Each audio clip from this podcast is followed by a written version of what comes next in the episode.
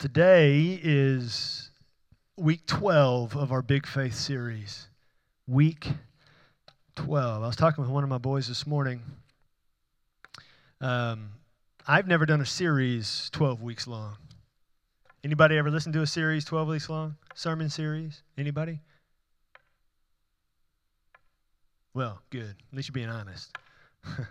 and so I was trying to remember this morning uh, today's 12, so we've done 11. I was trying to remember what the uh, uh 11, at least not even the titles or the themes. What were the 11 stories, the scriptures that we've been over? I was trying to go through them in my head, and I couldn't remember them. Uh, my son I was talking to, he got one of them as I was going back through them. Uh, honestly, when I, the way a, a, sermon sometimes works is you come and you, d- you deliver the sermon, and everything God's been downloading into you, you just kind of on all of y'all. And it just kind of leaves me completely, and I move on because uh, tomorrow I start preparing for, you know, really diving deep into what's coming next week. Um, I, I heard a preacher one time saying, delivering a sermon sometimes is like delivering a baby on Sunday and immediately getting pregnant on Monday. Uh, because you got to build it up and get prepared to deliver again next Sunday. Sunday's always coming. And so it leaves my head a lot of times. Uh, but I would be incredibly impressed if you come up to me after the service and say, I, I know all 11 scriptures that we did, you, you get an extra star in heaven. Not really, that's not the way heaven works, but we'll just pretend that's the way it works. We're going to go through these and we're going to talk about them. I had to write them down on a little post it note because there's no way I was going to remember this. Uh, week one, we did Abraham sacrificing Isaac. And then week two was Jesus uh, healed a boy who was possessed by a demon when his disciples couldn't do it. Week three was Noah building a boat, but I don't know if y'all remember the word boat in the original language wasn't boat, it was box. So he told Noah to build a box, and Noah had to go and do that. Week four, we talked about the four friends who brought their paralyzed friend to Jesus, and Jesus healed him. They tore the roof off and dropped the man in. Week five was Joshua marching around Jericho. Week six was Jesus asleep on a boat, and he woke up and he calmed a storm when his, his disciples were having a cow. Week seven was, was the woman who had been bleeding for 12 years, and Jesus healed her. Week eight was Shadrach, Meshach, and Abednego in the fiery furnace. Week nine was Jesus walking on water. Week 10 was disciples, the disciples had faith. They failed in their faith. They abandoned Jesus, and then Jesus still had something for them to do, even in their failure. And last week we talked about the only two people in all of Scripture who Jesus commended for having great faith. People who had great faith. And I don't know about you, when we look at these people uh, in Scripture who had this great faith, I often, at least in my mind, think, well, that's out of reach, you know? Uh, I've never walked on water. I don't anticipate between now and my death ever walking on water. Uh, I've never been like Elijah calling fire down from heaven. Uh, if God told me to sacrifice my son, I would immediately dismiss that and say, well, that's crazy talk, uh, depending on the day, I guess. And if, you know, uh, some of these things that these guys did, healing a demon possessed boy, building an ark, um, uh, calming a storm, walking in a fiery furnace, um, this stuff seems, I don't know, I mean, maybe it's just me, Maybe you've walked on water before and you just hadn't told anybody. But is that it? Does, when you see this, these, these examples of big faith, what's what we're talking about? Big faith. Do you think, well, that's kind of out of reach for me? I mean, the levels of faith I have don't really reach walking on water level. Is anybody with me in that? Do you ever think that? A couple of you. Dennis and Katie Sue. I'm with you guys. All right. Me, we're connected. Um, but that's where sometimes I think, well, I've got faith, but it's, it's, if that's big faith, then my faith is nowhere near that level of faith. But we're going to look at something today that boils faith down, honestly, to one word. And that faith, we see actually from the words of James, Jesus' brother, that all of these people who had these big faith moments are really like all of us now. They weren't any better than us. They failed just like we do. The only difference is when they failed, people wrote it down for all of us to read for thousands of years. Um, how would you like somebody to write down your mistakes from this morning for all of us to read this afternoon? Would that be fun? Uh, and uh, they made mistakes. They made huge mistakes. And yet God still used them, and they still had big faith moments. God wasn't done with them. As long as we're still here, God is still going to use us. And so we're going to look actually today, uh, if you've been in church very long, a very familiar story to some of us. If not, you've undoubtedly heard things related to what we're going to read because I heard a song based on this actual scripture uh, that had to do with arthritis medicine. Um, uh, and had no, no reference to God. The reference to God in the song was pulled out so that they could use it in that way. But we're going to be in Ezekiel chapter 37 today. Ezekiel 37. Uh, if you're using a Bible on the pew rack, it's on page 724. Uh, page 724. Now, Ezekiel, I'm going to give you some backstory to what's going on here once we get to this. Ezekiel 37, he's been a prophet for God for a little while. And the job of a prophet was to, to listen to God and then go out and tell people what God said. And say, God said this. And a lot of times in Scripture, with guys like Ezekiel, guys like Jeremiah, guys like Isaiah, a lot of times it was, hey, guys, when they're speaking to the people of God, to the Israelites, you need to, you know, change some things you're doing, uh, or some bad stuff's going to happen. Inevitably, the Israelites would not change what they were doing, and the bad stuff would happen. Um, and so Ezekiel has been called by God to be this prophet, to hear a word from God and to go and tell the people what the word from God was. Because the people were not listening on their own to God, the people were not in any, any condition to hear from God. And so he had these prophets set out. And so, a few chapters before Ezekiel 37, back in Ezekiel chapter 33, uh, Ezekiel, the prophet, is given this word from God. And God says, Ezekiel, you are to be the watchman for my people. You are to be the warning light for the people. You need to warn them of what's coming. And so God gives this great command. I mean, it's basically, it's almost a whole chapter. You need to go out and tell the people, warn them from what's coming.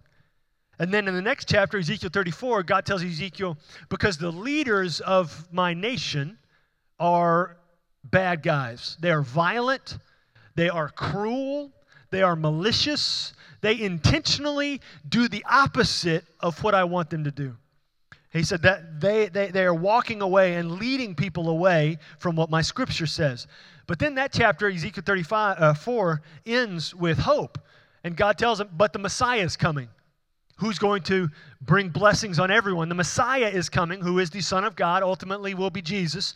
The Messiah is coming and, and will bring restoration and redemption to the world. And then in Ezekiel 35, uh, God gives Ezekiel a word about a nearby nation uh, who is Edom, and he, God condemns them in a similar way to how Israel will be condemned ultimately. But the things he lists why this nation has walked away from who they know God to be. The reason that God says they are condemned, listen to these things that he lists because of their perpetual hatred, because of their anger. You'll know anybody in today's society who's angry all the time. Because of their gossip, because of their slander, and because of their pride. Now, let's, let's think about that. Gossip, slander, and pride. Gossip doesn't have to be a lie to still be gossip. Gossip is gossip if it's something negative about somebody else that you tell somebody else. That's gossip. Slander is if you tell somebody else a lie about somebody else. Let that sink in for a second. How many of us have been guilty of gossip under that definition of scriptural definition of gossip in our lifetime, in the last week? in the last 24 hours. Maybe we maybe this isn't you. I know for me sometimes what I end up doing is I gossip to myself in my own head about somebody else because I allow my inner dialogue to just continually run and I'm gossiping to myself, speaking negative thoughts about somebody else because of a situation honestly that I don't know all the facts about. You ever do that? Anybody with me? Thank you. A couple of you. Yeah. That we think those thoughts and and this whole nation is is just filled with people who are this way perpetual hatred, anger, gossip, slander, pride. And God's telling Ezekiel, they have walked away unrepentant and will not turn back to me. And so he tells him, Go and tell my people, the people who are supposed to be followers of me, that they need to stop doing that stuff because look what happened to that country. The whole country did it. And they have honestly now disappeared from the face of the earth. And then in Ezekiel 37, God tells Ezekiel, after warning him, telling him he's the warner, he's the one, one who's watching out for his people, God tells Ezekiel that he is going to come, God's going to come, and he's going to ultimately rescue his people. He says, My people are walking away, they're, they're, they're not following me, and they won't turn back, but I will rescue them. Ultimately, that rescue will be through Jesus. But he's telling Ezekiel, it's not hopeless. It's not hopeless. There will be a rescuer, there will be something coming. And then what Ezekiel 37, the verse 10 verses of this, what this is, is an illustration of what God's been telling Ezekiel. There will be a rescue to come. This illustration, Ezekiel 37, he says, This is what the people are like right now, but that's not how I'm going to leave them. And so let's look at this. Ezekiel 37, starting in verse 1. The hand of the Lord was upon me. Ezekiel's writing this. The hand of the Lord was upon me, and he brought me out in the spirit of the Lord and set me down in the middle of the valley. It was full of bones. Anybody know the story now? Valley of the dry bones. The how does the song go? The uh, arm bones connected to the shoulder bone. I don't know. The knee bones connected to the leg bone. I don't know. Something like that. Um, something. It's an old VBS song. Um, that's what we need Davita. She, she can help me out here. Can, I need that. I need that help. Um, uh, that's the song I heard on that arthritis commercial. And so he, Ezekiel's dropped there in the spirit. Now, that's a key to the whole passage. Ezekiel's in the spirit. God's guiding him. He's in the spirit. He's listening to the spirit. He's listening to the Lord. And God gives him this vision. And in the vision, he's in the valley of bones. And the whole valley's full of bones. Just I mean, we're talking, I mean, not just bone here, bone there. I mean, it says it's full of bones. We're like ankle deep, knee deep of bones everywhere. You ever been in a valley? I mean, a physical valley between two mountains? It's wide, it's deep, it's this whole deal. And he says the whole valley is just bones. Everywhere you step, you're crunching bones. It's just full of bones all over the place. And so Ezekiel's in this valley of bones. This is in his vision. Okay, verse 2. And he led me around among them, and behold, there were very many on the surface of the valley, and behold, they were very dry. So the fact that they're dry, they've been the, the, the bones that or the bodies, the people that these bones came from in his vision have been dead for some time. They're very dry. They've been there for a while.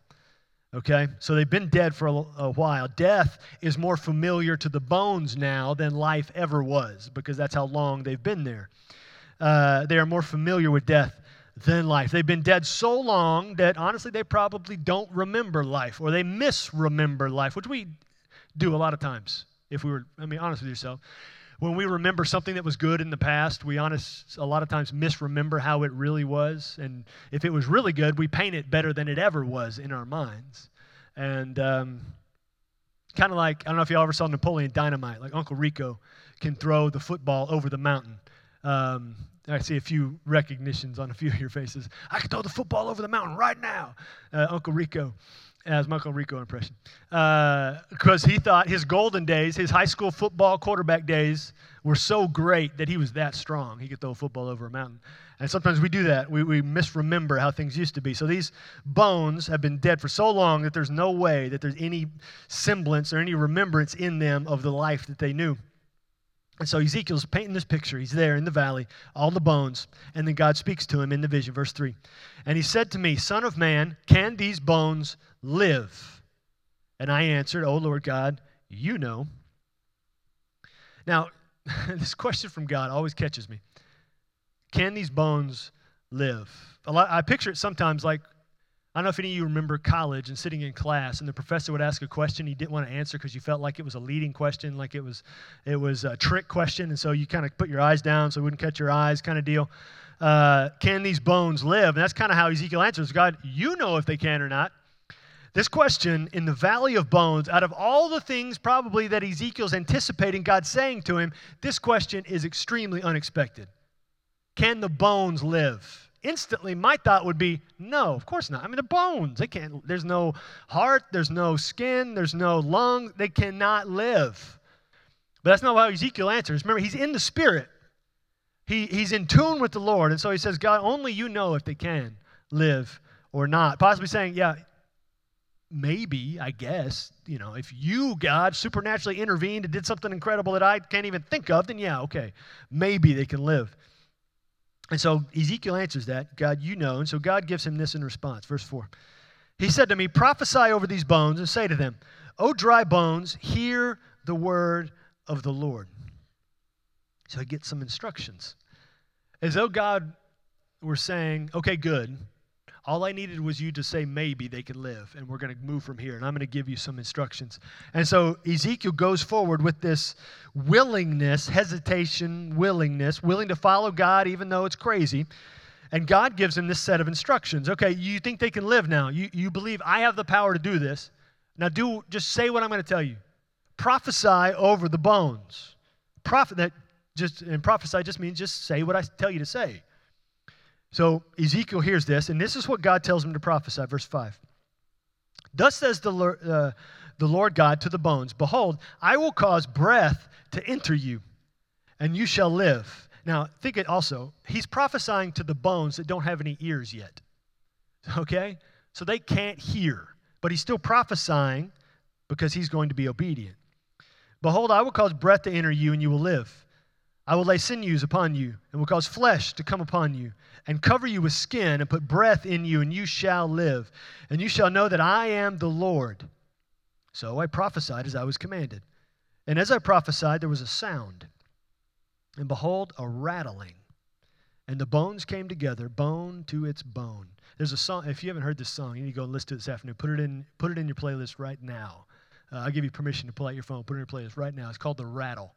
It's by Elevation Worship. It is my jam right now. Um, it's on YouTube actually as well. They recorded one of their practice sessions that turned into a worship session, and that's what they put out on YouTube. Uh, but it's called The Rattle, and it's about this God brought the bones together, and they rattled coming together. The bones came together, bone to its bone. Verse 8 And I looked, and behold, there were sinews upon them, and flesh had come upon them, and skin had covered them, but there was no breath in them. But there was no breath in them. He prophesied breath was going to come, but there was no breath in them yet. So everything was there in the bodies that they needed to live except life. They looked like living people. They were compiled. They were together more so than they did the bones. Bones didn't look like living people at all. Now they've got all the body parts that are there. They need to live a brain, a heart, a lungs, a mouth. They've got it all there, but there's no life in them. So they look like they can live, but they're not living yet. Honestly, they're no better off now than they were when they were just bones. Even though they look like they can live, they're not living. They look like it, but there's no breath there. There's no spirit. I preached on this passage, uh, I don't know, almost a year ago, eight, nine, ten months, 11 months ago. I don't know about y'all, but the last six or seven months seem a lot longer than six or seven months. I don't know about you, uh, but it was, it was sometime in the last 12 months. Uh, and, and, we examined in this the word here that's used for breath is the same word that's used for spirit. It's not the word that's commonly used for breathing, it's the word that's used for spirit, the Holy Spirit. It's called ruach. And he uses that here to talk about breath. The spirit had not entered them, the spirit was not in them, was not flowing through them. And so it's because they didn't have the Spirit, they didn't have life. And he uses that word on purpose because he's talking in this vision, in this illustration that he's giving Ezekiel. God is talking spiritually to him uh, in this context. And so the breath isn't there. They look like living people, but they are not because there's no spirit. And so God gives Ezekiel further instruction. Verse 9. He said to him, Prophesy to the breath, prophesy, Son of Man, and say to the breath, Thus says the Lord God, Come from the four winds, O breath. That doesn't mean, you know, north, south, east, and west. That's a phrase meaning come from everywhere, come from all over the place. So he says, Come from the four winds, uh, O breath, and breathe on these slain, and that they may live. I want to point out the fact that God references the fact that these were slain these bones, these bodies that are now compiled and put back together, something defeated them and killed them to this, get them to the point they were at. Something beat them down to get them to where they're at.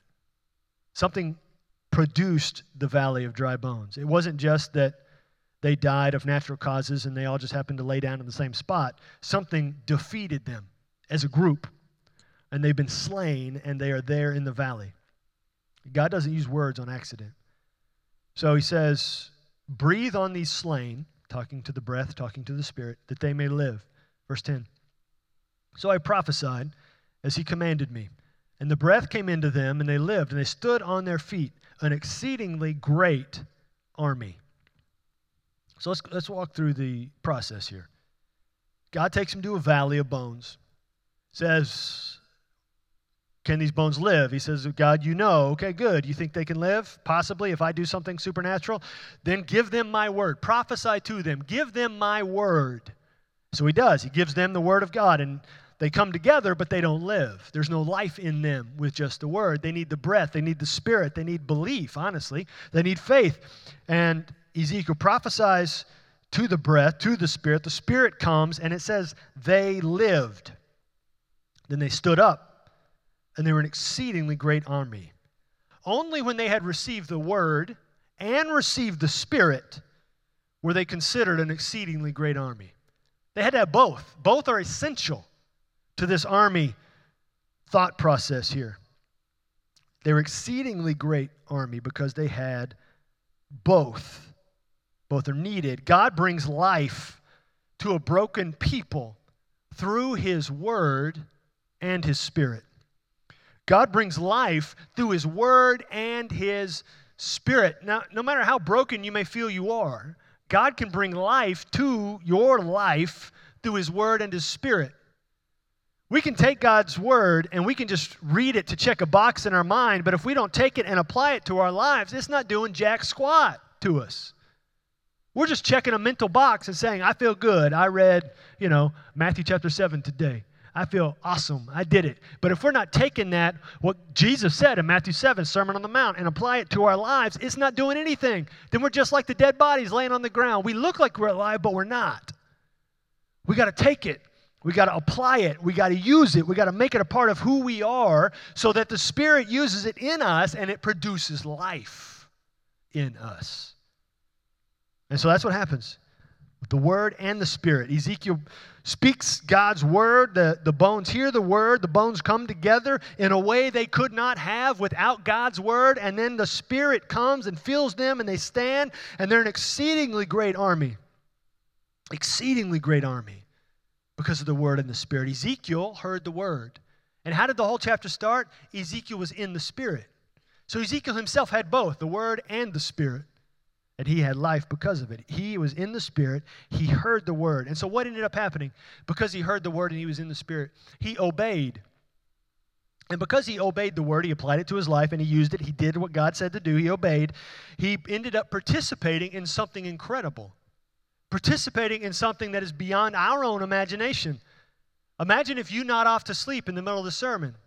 I know that's not a far stretch for some of us, especially depending on how long the preacher goes. But imagine in that, God gives you a vision and you're dropped in the middle of a valley of dry bones, dead bodies. And God says, Can the bones live? And He speaks this to you. Where would you be if this is you? Where would you be if this was you?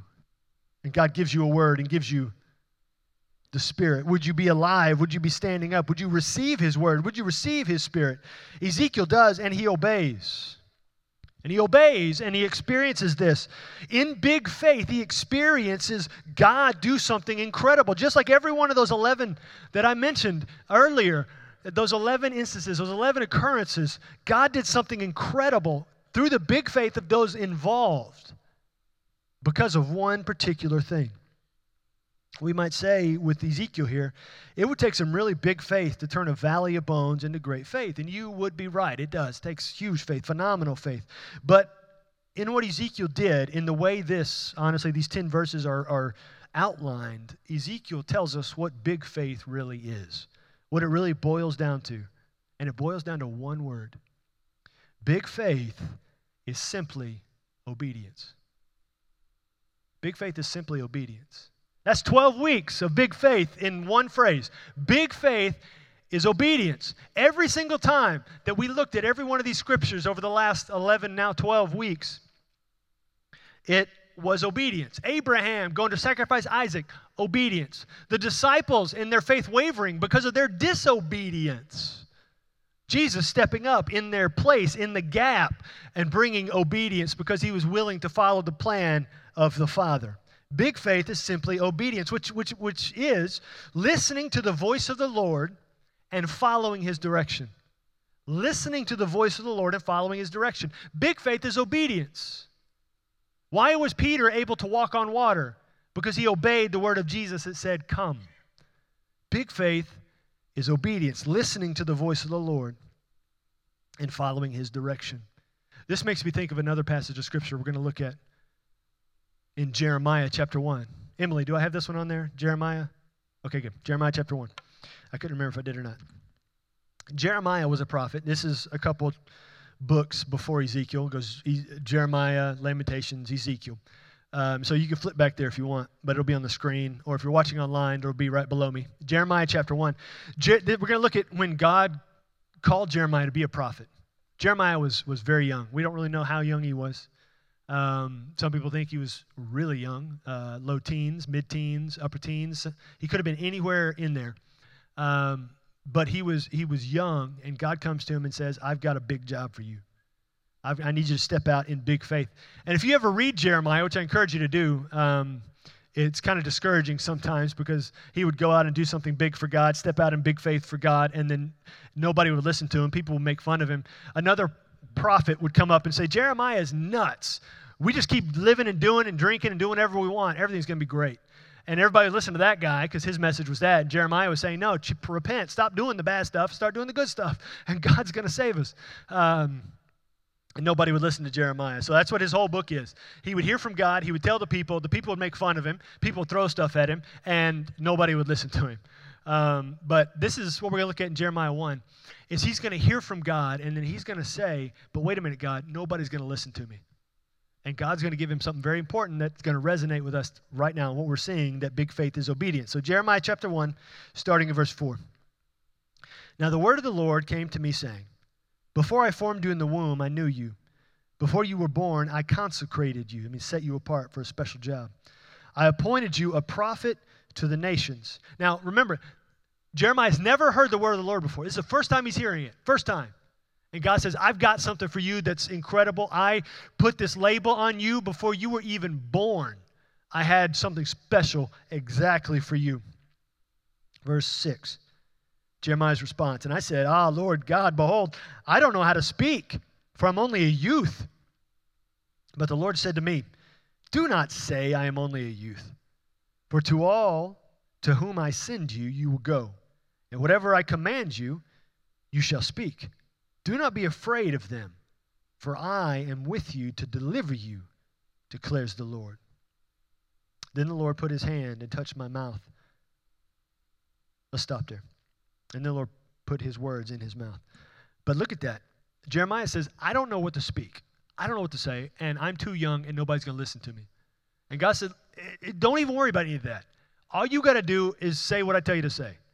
Go where I tell you to go and say what I tell you to say. It's not complicated. Jeremiah. You just, I say, go, you know, 15 miles that way and just start speaking the things that I am going to tell you to speak. That's it. You don't have to have some big plan. You don't have to have some big thing lined out for the next three years, next five years, next six months, next two weeks. You just go right now where I tell you to go and say exactly what I tell you to say. It's that simple. It's not complicated. Big faith is obedience. Big faith is obedience, listening to the voice of the Lord and following his direction. And that's what Ezekiel did. God said, prophesy to the bones, even though the bones can't hear. That would be like if you're in this room by yourself and God said, I want you to tell that green pew right there about Jesus. All right, that's kind of weird. It's, that, that's not how pews work, God. And Jeremiah or Ezekiel was willing to tell the bones that had no ears or brain to process what he's saying, to tell them God's word. He obeyed. Jeremiah hears the word of the Lord, goes decades with nobody listening to him. And what does he do the whole time? He obeys. Big faith in both moments is simply defined as obedience. Obedience. And, and when we obey God, we may think, but I haven't heard anything new from God in a while. I keep trying to listen, I keep trying to hear, but I haven't heard anything new. And if you haven't heard a new direction, then keep doing the last thing he told you to do until he tells you something new. If you haven't heard anything new, keep doing the last thing he told you to do until he tells you something new. Because uh, well, what ends up happening, and again, maybe this isn't you, this is what I end up doing. I have a phrase for this, and it goes back to Abraham. Abraham got tired of waiting on God And he ended up messing around with Hagar and, and caused generational strife between nations for millennia. Talk about your problems resonating forever. Uh, the phrase that I end up using is when we don't wait on God and we're trying to produce something that God doesn't want us to produce, we end up chasing Hagar, going after the very thing God does not want us to go after. We keep going after this thing and going after this thing. And I think, God, is me doing this deal over here? Is this your voice or is this me? Am I chasing Hagar making this decision? Am I not hearing you speak because I don't want to wait anymore, any longer? And so when we, okay, I'll, I'll say we, when I, I don't want to project on you guys. When I get impatient with God sometimes, I start seeing signs everywhere that are telling me to do something else. I start seeing signs that aren't really what God is telling me to do. I'm just looking for something to confirm my own messed up plan instead of taking time to listen to the voice of the Lord. And so I start seeing all this stuff all over the place. Well, obviously, you know, that was on that billboard, or, or this person used that word, one word today, and then another person used the exact same word the next day, so that must mean God wants me to do this. And I start stringing together all of these, what I perceive to be coincidences, and I end up chasing Hagar because it's not what God wanted me to do, it's what I want to do, and so I go searching for what I want to do. And the thing about it is, when we search for what we want, we're going to find it every time. We're going to force it every time. We're going to end up chasing Hagar. And ultimately, instead of waiting just a few years, Abraham, you know, uh, what was it, year 11, something like that, ended up with Hagar, and he ended up having to wait 14 more years until God fulfilled what God wanted to fulfill through him. And if he hadn't chased Hagar, it may not have taken the full 25 years. But because he did, there was a cost that came with it. Because he acted before God wanted him to act. He didn't have the patience to wait. And he and he he he, he messed up 11 years down the road. How many of us mess up, you know, 11 days down the road because we don't want to wait? I don't have the patience to wait 11 years. I don't know about you guys if God's what God the last thing God said to do, keep doing until he gives new direction. The thing is, we have to be so in the spirit, like Ezekiel was, we have to be so in tune with what his voice sounds like that when he speaks, we know it. And when we speak in our own mind, we know, oh, that's not God. That is way not God. That is that is that is as far away from God as it gets. And there's only one way to do it, and it's going to sound Sunday school to you guys, but it's the truth. It's the reason it's been said in Sunday school for generations and generations and generations because it's true. It's true. If you're not sure what his voice sounds like, then read more scripture and pray more. With this one caveat when you pray, have this emphasis on listening before you ever say anything to God. And I'm going to tell you up front listening to God in prayer is one of the most difficult things you're ever going to do. I remember we had a challenge. We had a Wednesday night Bible study. It was like a year and a half ago. And one of the people in there came up and told me, because that was the challenge one week, was just in your prayer life for the next seven days, just spend 60 seconds listening to God. And this lady came up to me uh, the next week and she said, Josh, right, no, she didn't even, it wasn't even a week.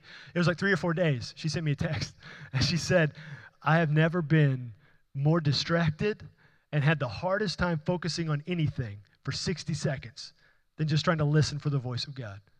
She said, It's the hardest thing I've ever had to do.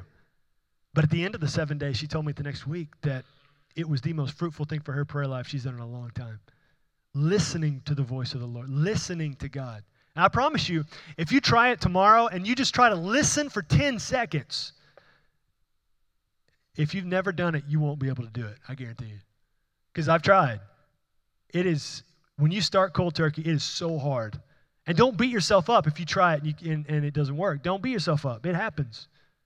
You can do it for years, and then all of a sudden, it just your your brain won't work like it's worked, and you get frustrated, and you can't focus on God's voice, and all you hear are conversations you had earlier in the week, and what you should have said in those conversations. The next time you have those conversations, this is what you're going to say, and you're going to hear your kid cry out in that moment, or you're going to hear uh, your spouse get up, or you're going to hear the dog make noise, or you're going to hear your neighbor start his mower at 6:30 in the morning. You're going to hear all these things And, and you're going to be distracted and not hear the voice of God because, because the enemy doesn't want you to hear God. And so he's going to crawl into your headspace and begin to whisper things to keep you from hearing the voice of God, to, keep, to prevent you from, from hearing what God is speaking. God's always speaking, we're not always listening. We're not always in a place spiritually, emotionally, or sometimes physically where we can get and we can just focus. I mean, even if we're trying to listen to God, and what you what I had to do when I first started this practice was I almost had to have a mantra from Psalms, be still and know that I am God. And I would just say that over. When I first started this practice, be still and know that I am God. Uh, God, I'm trying to be still, but it's not working. God, be still. God, I'm trying so hard. And, and, and then all of a sudden, you know, I say, God, I'm trying so hard. Like that one time I tried to do the other thing, you know, when I was, you know, back when I, I tried to do that thing when I was exercising. And that one time I exercised, the kids came in. And when the kids came in, he was wearing his sister's pants. And then I had to go and I had to change his pants. And then I had to go and tell my wife, and she's wondering why he's wearing his sister's pants. And then we were going to have lunch. And we had hamburgers that day because we had leftovers and we were supposed to have quesadillas, and the quesadillas we were out of chicken. We were out of chicken because Walmart was out of chicken, and we had they had I bought thighs instead of breasts, and thighs ended up tasting really good. I should have grilled that day, and all of a sudden I'm way down the road from where I started, and that's the way my brain works. Maybe not yours, because listening to God is something the enemy does not want us to do. And so, if you haven't heard the voice of the Lord, then don't start in a new direction until He speaks. Don't instantly just jump the gun and start something when He didn't say go. When he didn't say go, then you're going to be out there all on your own. And when God says move, you move. But when he doesn't say move, then sit still until he says move. God told uh, Moses one time, because he got, you know, the people of Israel were doing their thing, and God said, I'm going to send you away, the people of Israel, because I'm tired of this. They won't listen to me. I'm going to send you away, and I'm going to stay here, and I'm not going to go with you. And Moses said, If you don't go with us, don't send us up from this mountain we are not going to leave until you go until you tell us to go. We're not going. Until you are with us we're not going.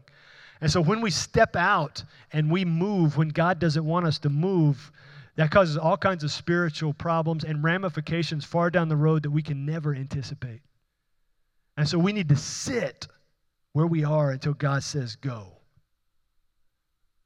Even if you fidget i'm a fidgeter. Even if you fidget you start drumming your fingers and, and you're just trying to occupy yourself and you can't sit still and you're just going and you're just, God, I'm, I'm, I'm trying. I'm, try, I'm, I'm not going yet, God. I, but, but God, he looks so good. They got Bluebell over there, God. Why can't we just go that way? And God says, I don't want you there yet. It's not time yet. It's not time yet. And so until God gives us a new direction, we got to stay where we are. Stay where we are and if we have trouble hearing his voice or distinguishing his voice from the own voice, from the voices that are rolling around in our head, somebody asked me a few weeks ago, how can I recognize God's voice? It's spending more time with him. It's familiarity. How do you recognize your spouse's voice? How do you recognize your kid's voice? How do you recognize your friend's voice? Because you've spent time with them and you can recognize the, the, the, the timbre of the way they speak, the tones that come out of them. You recognize them because you've spent time with them. Jesus said that his sheep recognize his voice as their shepherd because they've spent time with him. And they recognize what he's saying because they know the sound of his voice. And we do that by spending time with him, by reading scripture, by praying, by listening to him. Many of us have been Christians for a long time, and honestly, we've never sat still and listened to his voice, to what he's saying. Some of us just go with our gut reaction and we say, that's the Holy Spirit. My gut's a long, a wrong a lot. I got a bad gut, if we're being honest, physically and spiritually. We got to listen for the voice of Jesus listen. So then so then we can do what we've been talking about for 12 weeks big faith because big faith is obedience. We can't obey if we don't know. We don't know if we don't hear. If we don't hear because our ears our spiritual ears are so clogged with so much other stuff and we don't recognize his voice then we can never have a moment of obedience. We can never have a moment of big faith because we're not hearing him if we want to have big faith moments in our family, in our job, in our own personal spiritual lives, in the life of our church, it takes obedience and hearing His voice. The voice of the Lord. And that comes from Scripture, that comes from prayer. you've heard me mention before the man, um, George Mueller, a man of big faith. Over 20,000 prayers of his were answered. He would write in his prayer journal the date he prayed and the date it was answered. with a yes or a no. And I, how did he have 20,000 prayers answered? I don't know if I can pray 20,000 prayers in my lifetime. How is that possible? There's one reason why I think it's possible because he knew the voice of the Lord. Because he read, and he got saved not when he was a little child, he got saved when he was like in his 20s. Because he read scripture, his prayer, I believe he had so many prayers answered because he read scripture front to back over 300 times. That's a lot. I mean, I, I got to think, of, I got discouraged when I first read his biography and I was reading that. I was like, man, you know, I, I try to read the Bible through in a year, and even if I did that from the moment I got saved until the even if I lived to 90, I got or I got saved when I was seven. So if I lived to 97, which there's no way in the world I'm gonna live to 97, but if I lived and I was a Christian for 90 years and I read Scripture, if I started at age seven, which I did not, not even close, if I started at age seven all the way to 97, I would have only read Scripture 90 times through. How in the world does this guy make it 300 times through? Because Scripture was more a part of his life. I, this is a conviction I've had lately. It was more a part of his life than 10 minutes in the morning. I'm going to share more about this practice later on, but something I've discovered is every time a negative thought or a complaint or those, those in my own personal mind, I'm just sharing y'all something that's in my journal in my own mind when my, when my uh, inner dialogue runs away with itself. Um, what I've been doing lately is just grabbing scripture and reading a chapter real quick. And it realigns, recalibrates my negative leaning. Uh, and I've discovered I've had more peace because of that. And so, what I think that he did, he doesn't say this, um, his biography doesn't say it either, but I think scripture was more a part of his life than the 10 minutes in the morning, most of us, me included, give to him. And so, because Scripture was so a part of his life, 300 times he read it through in his life. He had over 20,000 prayers answered because he knew the voice of God. He knew the voice of God because he, he was so familiar with Scripture. I mean, this is God's Word. It's called God's Word for a reason. These are His words put on page for us to see. You say, I don't know how to hear God's voice. Well, here, He gave you, you know, a thousand something pages of Him speaking for you to hear Him. There it is. Because there it is. All scripture is God breathed. Paul wrote that. And is useful. All scripture is God breathed and is useful. All of it is useful if we would take it and use it. And then once we take it and use it, not just ingest it, not just let it flow in one ear and out the other in our eyeballs and just seep out of our brains because we don't we don't apply it to our lives, but take it and apply it to our lives and obey it, then we begin to experience big faith moment, but it begins with hearing him hearing him. Big faith is obedience. Big faith is obedience. Hearing the voice of God, hearing the word of the Lord, and obeying his instruction. Maybe today you need to take that first step of big faith by obeying, by believing. In his word, Jesus said it to believe him. To believe him believe that Jesus, God's Son, came to the earth, that He died in my place, in your place. He died so that all of our sins would be forgiven. And then He rose from the dead so that we can live after we die. We can live after we die. I know that sounds oxymoronic, but it is spiritually true. You live after you die. And we can live after we die if we believe in Jesus' death and his resurrection. And you can have that security today. You can have it set down in stone today that you can be with Jesus for all time. If you obey that word, that I believe in Jesus' death and resurrection, then salvation is yours. Redemption is yours. Peace is yours. Power is yours. God's Holy Spirit is in you from that moment forward. If you believe, take that first big faith moment, that first big step of obedience and believe. Believe. So if you need to believe today, this is the moment, this is the time. You can come and talk to me here after the service, talk to me as they sing this next song, or you can just go on our website. If you're online, if you're watching online right now, uh, you can just click below me. It says, I made a decision. Take you right to our website. You say, I made a decision. I want to follow Jesus. And I'll get that email instantly on my phone. You just click that and it comes. And we will contact you this week within the next day or so and celebrate with you and be so excited about what God's doing in you now. Believe in Jesus today. Take that first step of big faith.